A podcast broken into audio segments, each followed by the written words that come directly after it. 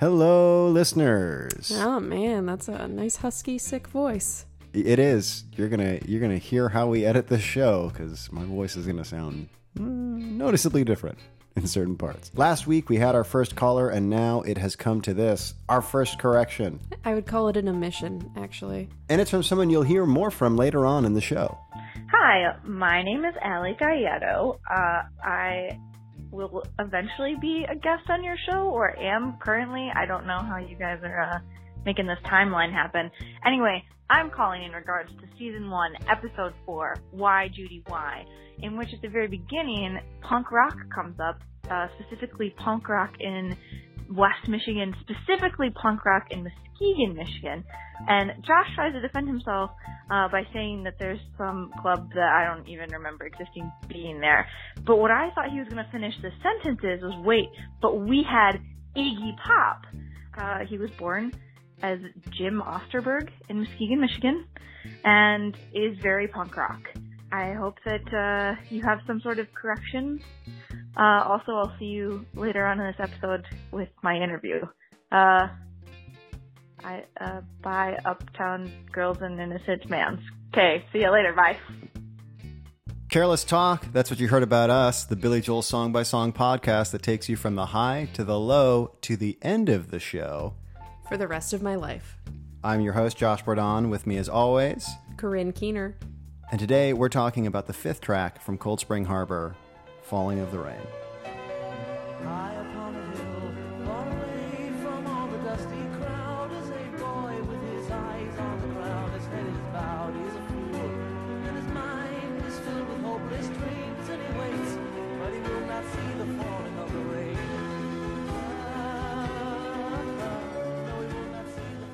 That's what you could hear in an iTunes preview if you went to purchase a song, or Get a million chimpanzees, give each one a piano. One of them will eventually play this song.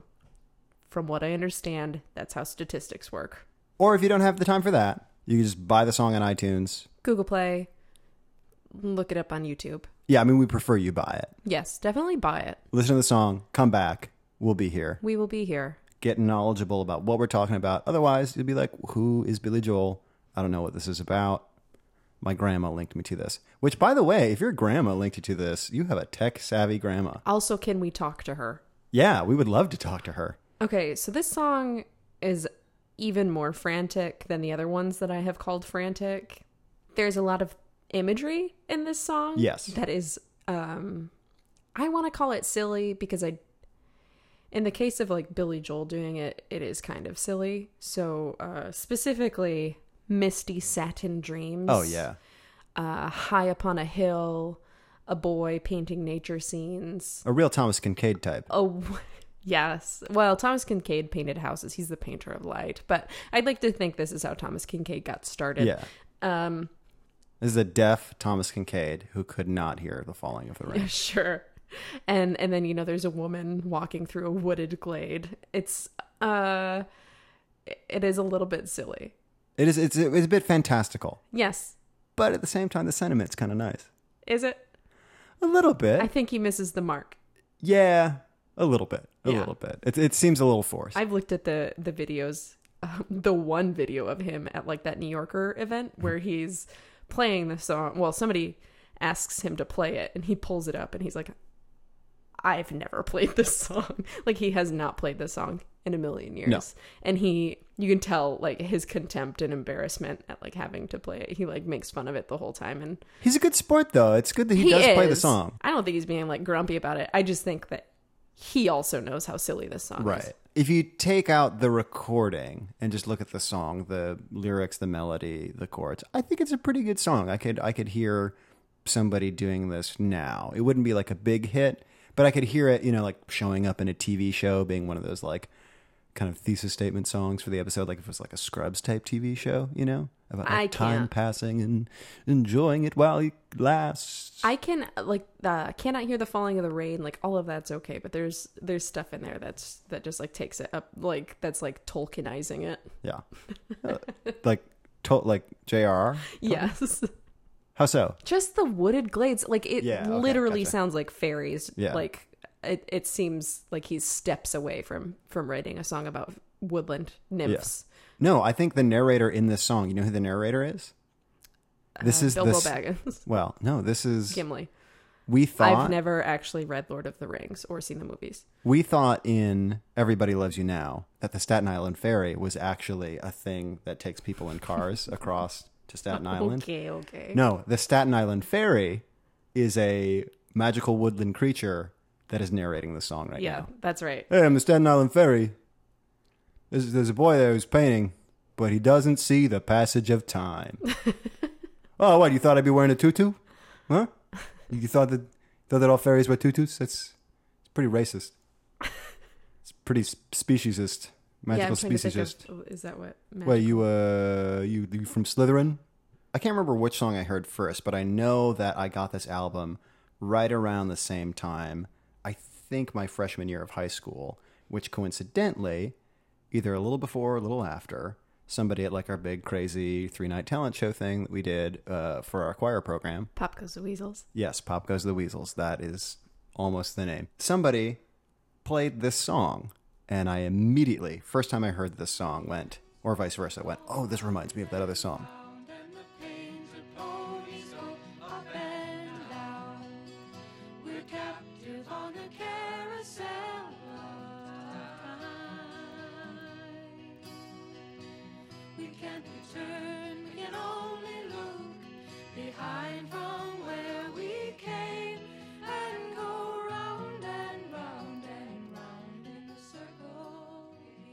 Okay, so you actually thought of Falling in the Rain when you heard this song?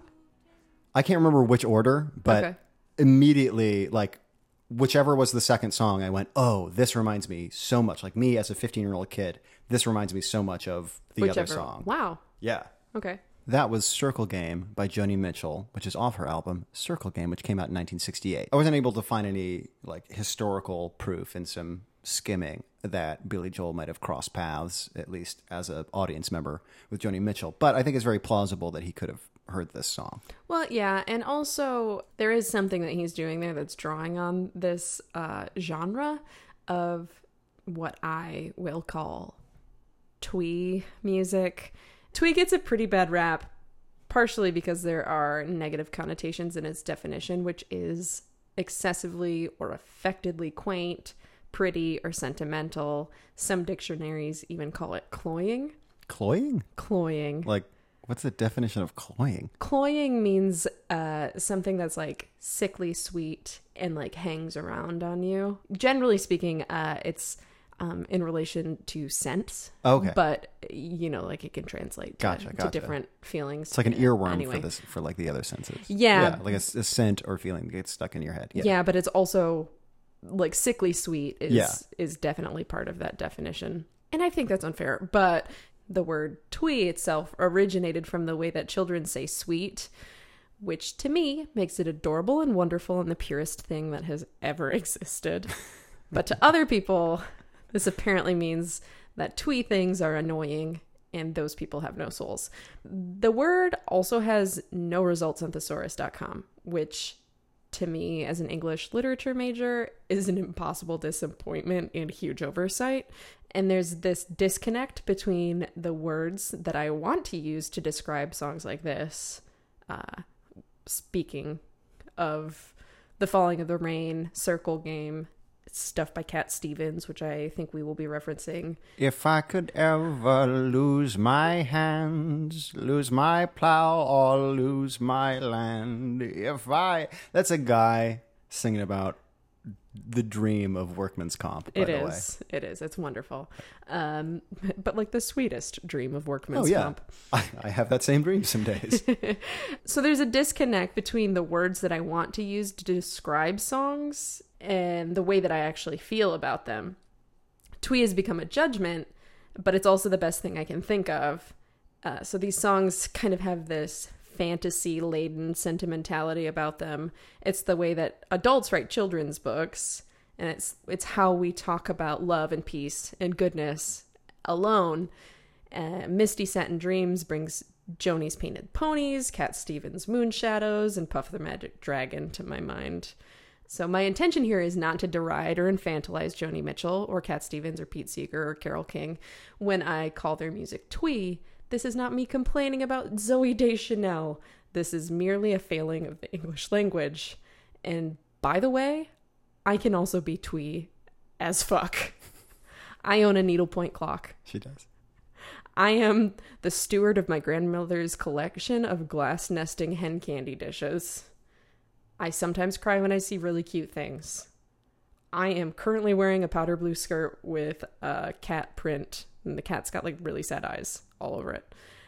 And I also have a wall of cat paintings. Link in the show notes. So when I say twee, it's not to be mean. This is OG Twee. This is like uh, this is like the original Twee. I Yeah, think. and I before think- it became a style, like a film genre, or you know, I guess maybe people would make the argument that these uh these songs are like trying and like reaching uh like in the definition they call it aff- affected like they're putting it on like they're putting on the sweetness right? Well, I mean, they're written. but i by don't necessarily think that has to be the case you know these are written by adults that grew up with fairy tales and nursery rhymes, so they're gonna come with that baggage of oh i'm trying to recreate that feeling of of a fable of a story with a lesson or things from childhood you know it just it just comes with that baggage yeah and i don't see why that needs to be bad yeah So this isn't like I said, this isn't me like making judgments about it. I will, however, say that I do kind of think that the way Billy Joel is writing it is affected. it's a little it's a little disingenuous He's putting it on a bit. A little bit. Thinking about the way he does his other songs, there's an old manness to him of looking back in his life or feeling like, oh, I don't have enough time, Sure. or you know, I also think that part of the reason it could feel that way is just that this is not Billy Joel. yeah, no, he is definitely This song he's going Billy for Joel, style. and Billy Joel also says in the last five years or whatever that this is not Billy Joel. yeah, yeah, this is this is uh, Which isn't to say that he doesn't respect that uh, tradition of music, but it's just not him. this is the pilot episode of Billy Joel. Right. If you haven't been paying attention the last couple of episodes, since we're talking about Joni Mitchell, what better way to do that than by bringing in somebody who can speak more personally about that influence? We recently sat down in studio In kitchen, you mean? in studio with a fan and friend of the show, and you know, good friend in life, Ali Gallardo, to talk about Joni Mitchell songwriting and, of course, the falling of the rain. Ali is a singer-songwriter based in the Detroit area. We grew up together as songwriting buds. She is also a Marxists alum, writing airtight, well-crafted songs. And here's a clip from the song "My Man" from her EP, "Some Kind of Heaven."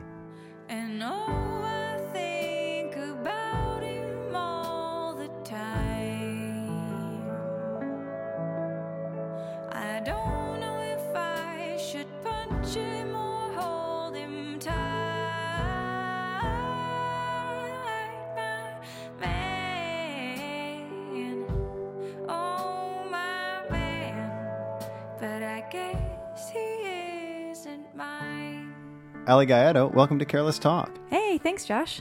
You in your music, uh, I think, get compared to Joni Mitchell. Sometimes people people look at you and say, "Oh, we've got a young Joni Mitchell on our hands." Yeah, uh, I often, when people ask me what music do I sound like, I ask them, what female singer songwriter do you listen to the most? That's going to be your answer, um, which is maybe a little unfair to people. But I think I get compared to Joni Mitchell in some ways fairly, in some ways not very fair to Joni. I think it's a fairly apt comparison.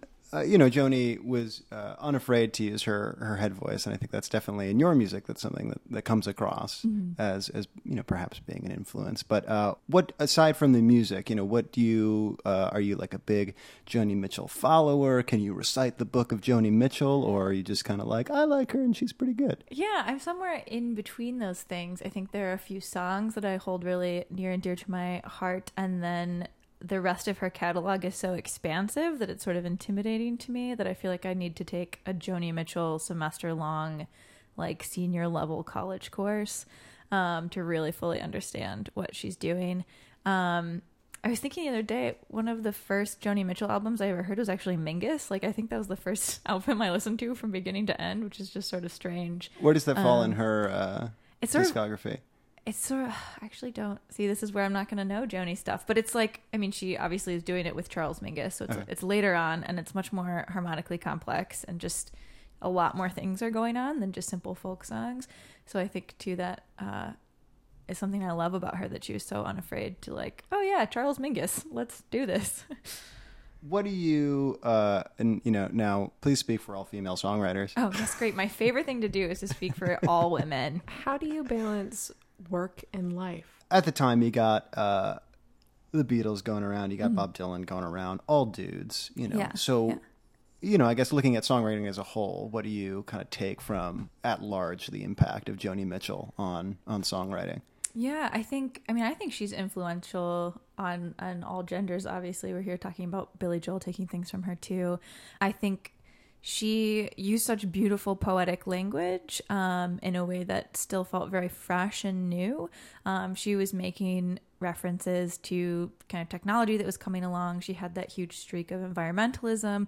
You know, pave paradise put in a parking lot but then she also has a whole album basically uh, denouncing environmental decay and human pollution and stuff so she was really taking these fresh ideas and important like active ideas and uh, taking that old school folk style and making it feel very relevant and i think that really helped move along the art form So you mentioned lyrics. I I think that's something that stood out to me in Circle Game was the way that she says, uh, "Then the child moved ten times around the season." Mm-hmm. Like that is the most fantastical way that you could say the kid aged a decade. i'm trying to think of more fantastical ways and i just can't come up with anything Yeah, or, or comparing like life to a carousel. So, yeah Yeah. basically. Yeah, thinking about um, Joni's phrasing, actually, I was listening to a few of her other songs to like kind of prep myself to talk about Joni Mitchell, and I realized that this song is one of the slowest melodies and sort of slowest dictioned things, I guess, uh, that I know of hers. Like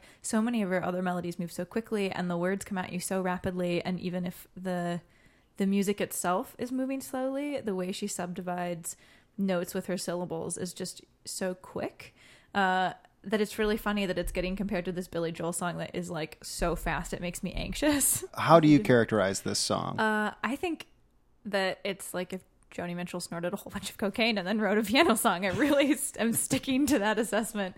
Um, I think it's a pretty apt assessment. yeah, I just listening to that piano part and then me just sort of like sitting at home moving my hands trying to figure out how he's doing it and I was just about to have like a very small heart attack. But I also think and I'm, you know, not Billy Joel or famous or whatever, but I just think he should have slowed it down a little bit. I really think he could have pulled back the reins on that It does one. lose a little bit of the uh, fairy tale-ness with it being so incredibly fast. Yeah. I think just you know, not even it doesn't need to be the speed of of Circle Game, but it is just it is flying. It is raining hard. How Yeah. much And of it was corrected? That's that's the odd thing. Because Uh, it's not like he's ever re-recorded this song. So. right. Um, actually, I have. Um, here's Billy Joel playing this on WMMR. This is actually available on iTunes, so you could buy this live version. Nope.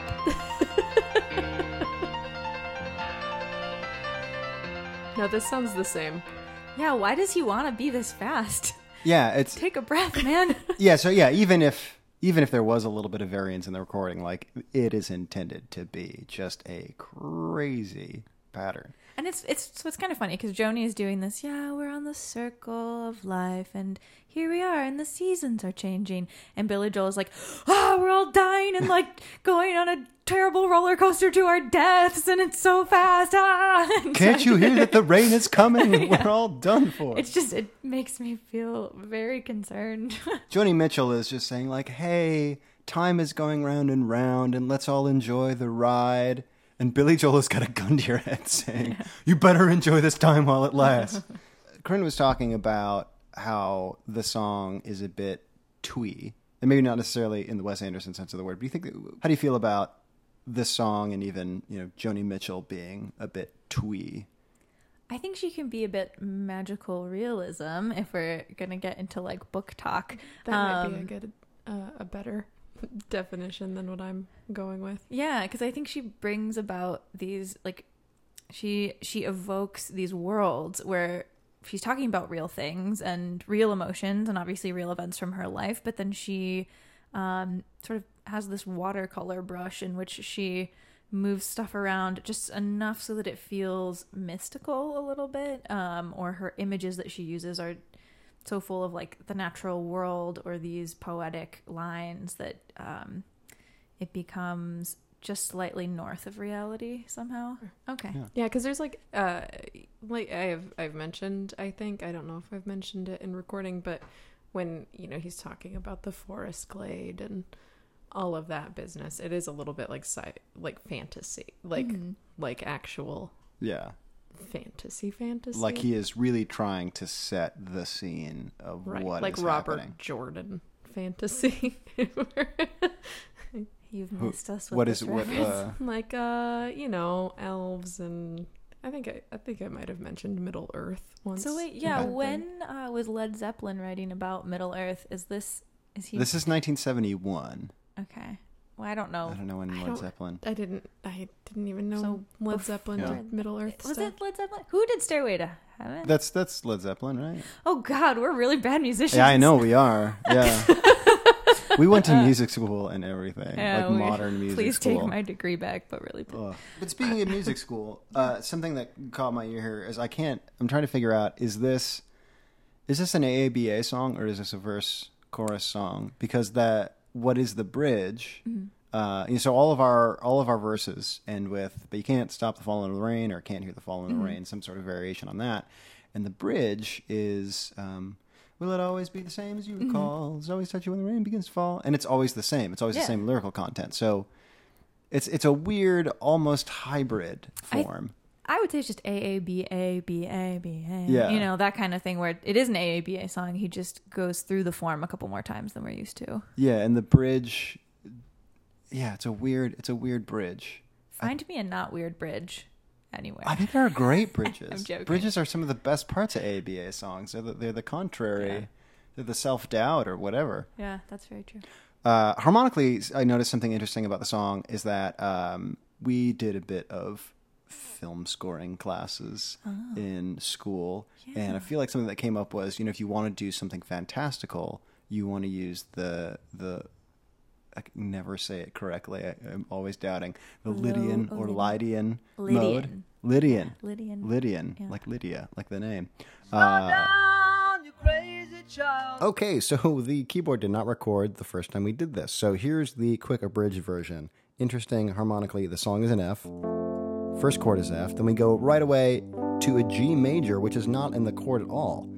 Not that we're in the Lydian mode, but that G major gives us the raised four that you'd get in the Lydian mode, which is often used for kind of mystical fantasy, childhood, Rugrats music the way that it moves around harmonically is just really interesting, especially this flat seven here, which is an E flat, which is in the land of Missy Satin Dreams, but then eventually the house of the boy who painted nature scenes, and we get a C major, which doesn't have an E flat, it has an E natural. So we're just moving around this harmonic center all the time.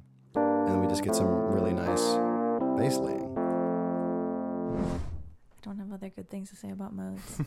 I do have one good thing to say about modes. If I can make my mode joke. Oh, make your mojo. Oh, yeah, Uh, sorry. So when we were at on music to remember our modes, we would say I don't play loud music at lunch and the you know a mnemonic device. But I found recently that at Wayne State University they say, uh, "Oh my gosh, I did pot one day after lunch, something like that." But it's like also silly because who does pot? uh, Huh. yeah. You'll have I did pot. Wait, so Wait, I don't Ionian, play Dorian. Phrygian. Oh wait, it was like I did pot last Monday after lunch. Ah, there we go. Okay. Yeah. But like I just think it's really funny imagining like really uh like our music instructors, the people we had saying, I did pot last Monday. If we have any Wayne State professors listening, if you want to comment on how modes are used as a mnemonic teaching device, we'd love to hear about it. yeah. So I guess you know the the theme of this season or series, if we're being British, is uh, is it's okay to borrow, so long as you do it well. As a songwriter, when when have you borrowed? Oh. Uh, when have any of us not borrowed things? Is a, a better question. I think so much of writing songs, at least in the beginning of everyone's writing life, is you're just learning a cover of someone else's, and you you realize, oh, like that sounds really cool when I move from G to E flat. Let me just do that a couple times, and then maybe I come up with the third chord that's different and then come up with my own melody and my own lyrics. I think so much of songwriting is just listening to chord combinations that other people have made and then maybe rearranging them a little bit or maybe just playing them at a different pace and then writing your own melody on top. Yeah, and I mean even in in writing and in photography and I would assume other visual arts, the thing is you're you should constantly be looking at other people's work and there's not really a way for that to not influence your work in some way whether you go like opposite from what it was you were looking at or you you know borrow themes or uses of of different visual elements or whatever it happens to be. I feel like it's interesting where with music, uh, and probably even more so in comedy, obviously, uh, being derivative is like a cardinal sin. I You feel got to like be that right balance of derivative. So I've met I've met people who are I'm going to do a little stereotyping here. Generally late teens, early 20s men who are songwriting and they like to say things like I don't really have any influences. I'm brand new and I don't whatever they sound like. They sound kind of like that. Uh, and like I just I always sort of look at them. I'm like, are you completely? Do you live in a total bubble and you've created music from scratch alone with string? Like, what do you, what do you think is happening here? So you can't be too derivative. You can't just rip people straight off. And I think it becomes apparent too, and it is something that's too affected. Like, I think for a while I sang a lot like Regina Spektor because I listened to a lot of Regina Spektor, but then I realized that that wasn't great because I don't want to be her. I just like her. Um, so you can't be too much like someone, but you also have to be like other people. and in the same way, an idea that was kind of put into our heads in school was, you know, kind of songwriting as the batting average of like, yeah, 75% of your stuff is going to suck Mm-hmm. and it's going to sound really derivative. And it should. Otherwise, you'll never write the 25% that's, that's good. yeah. Uh, as a songwriter, what's your overall uh, just take on, on the effort of this song? On the effort. He's trying quite a lot to make an interesting piano part, and boy, did he achieve it. Um, but I think to some extent at the expense of the song as a whole. Um, because I didn't even really focus on the lyrics or the melody or anything the first time I listened through this. I was just total shock and awe that he was playing the piano so fast. Which, if you want to be known for being a virtuosic piano player or playing really fast, that's great. But I was ju- I just kind of assumed by the sound of it that these were throwaway lyrics and kind of a throwaway singing part because he just wanted to be like, look at how fast I can play. Boy, am I playing fast.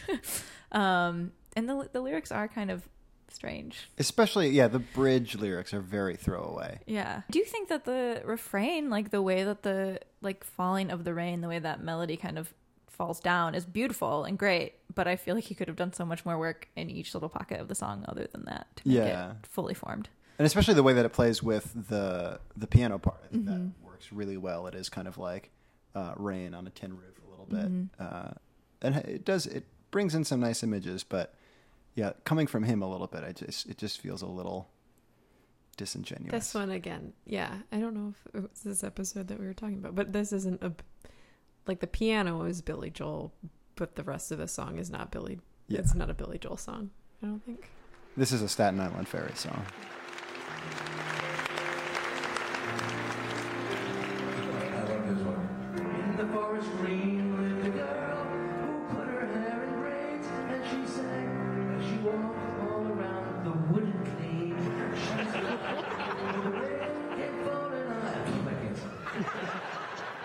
Do you have the embarrassing song moment? Oh, oh God! Uh, very recently, my mom found a lot of those songs and some other ones on a CD and put them on in the car while I was in the car, and I wanted to die. so yes, yes, I have those moments. Oh, it's yeah, because it's it's worse than a home video because you chose to make the. Yep. and they're recorded, and those lyrics are bad, and they'll be out there forever. And I put them on the internet at some point, I think. And people have them who I please delete them. This is my plea to the world. While I have this platform, delete my old songs. Anything before 2010. You have any advice for young budding songwriters? Uh, save your money and buy a, a publicist. That's what I, not a whole publicist person, buy publicist services. Yeah, instead No. of spending money on college, yeah, just get yourself spend publicist. it on a team. No, Yeah, I think no. also read a lot. That's what helped me get good at writing songs. I think is read fiction or read, read about writing. fiction, read about writing, read all the words. Um, I think lyrics for a long time came really easily to me because I was just reading words a lot and then writing in a journal a lot, and I think my brain was just in the zone of words all the time, Hmm. which made that portion of songwriting much easier feel about the music part now? getting getting older and working a full-time job and having a busy schedule makes it harder to sit down and write and i think this is the advice that i haven't given younger songwriters because i'm terrible at taking it myself but i need to carve out a time every day to sit at the piano and write which is so difficult to do even though it shouldn't be. But that's really the only way you can get any work done is by making it a habit. Ellie Gaeto, thank you so much for coming on to Careless Talk. thanks ellie. Thanks josh and corinne. I had a great time That's it. You've reached the end of another episode of Careless Talk. Thanks again to Ali Gaeto for coming on the show. You can find her and her music at allyg.com. That's A L L Y E G.com. Link to that in the show notes. Also, in the show notes is a link to a band that she's in, the Junk Food Junkies, a band all about junk food, hot and ready's, and ice cream trucks. And they're just fun. So check them out too. Do you have a fun Billy Joel fact or gripe? Continue the conversation and give us a call at 616 929 0313. Or you can send us an email or voice memo from your smartphone to carelesstalkpodcast at gmail.com. And hey, you should also head over to iTunes and leave us a review. We're told by other podcasts that we listen to that this helps the show. Also, they feel really nice to read. Oh, hey, by the way, we thanked some new listeners last week. We just want to give a little thanks to our friends who have been supporting the show and, you know, like leaving nice comments on And iTunes. writing us emails. And writing us emails. We appreciate it. Thank you guys. So we'll have Ali Gaeto take us out. sure to all those uptown girls and innocent mans out there thanks for listening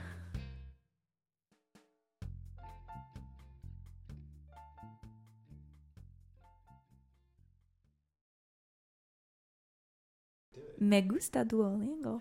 Uh, Hay un problema con el ordinador servidor de los iPads. Mañana. Uh, sí.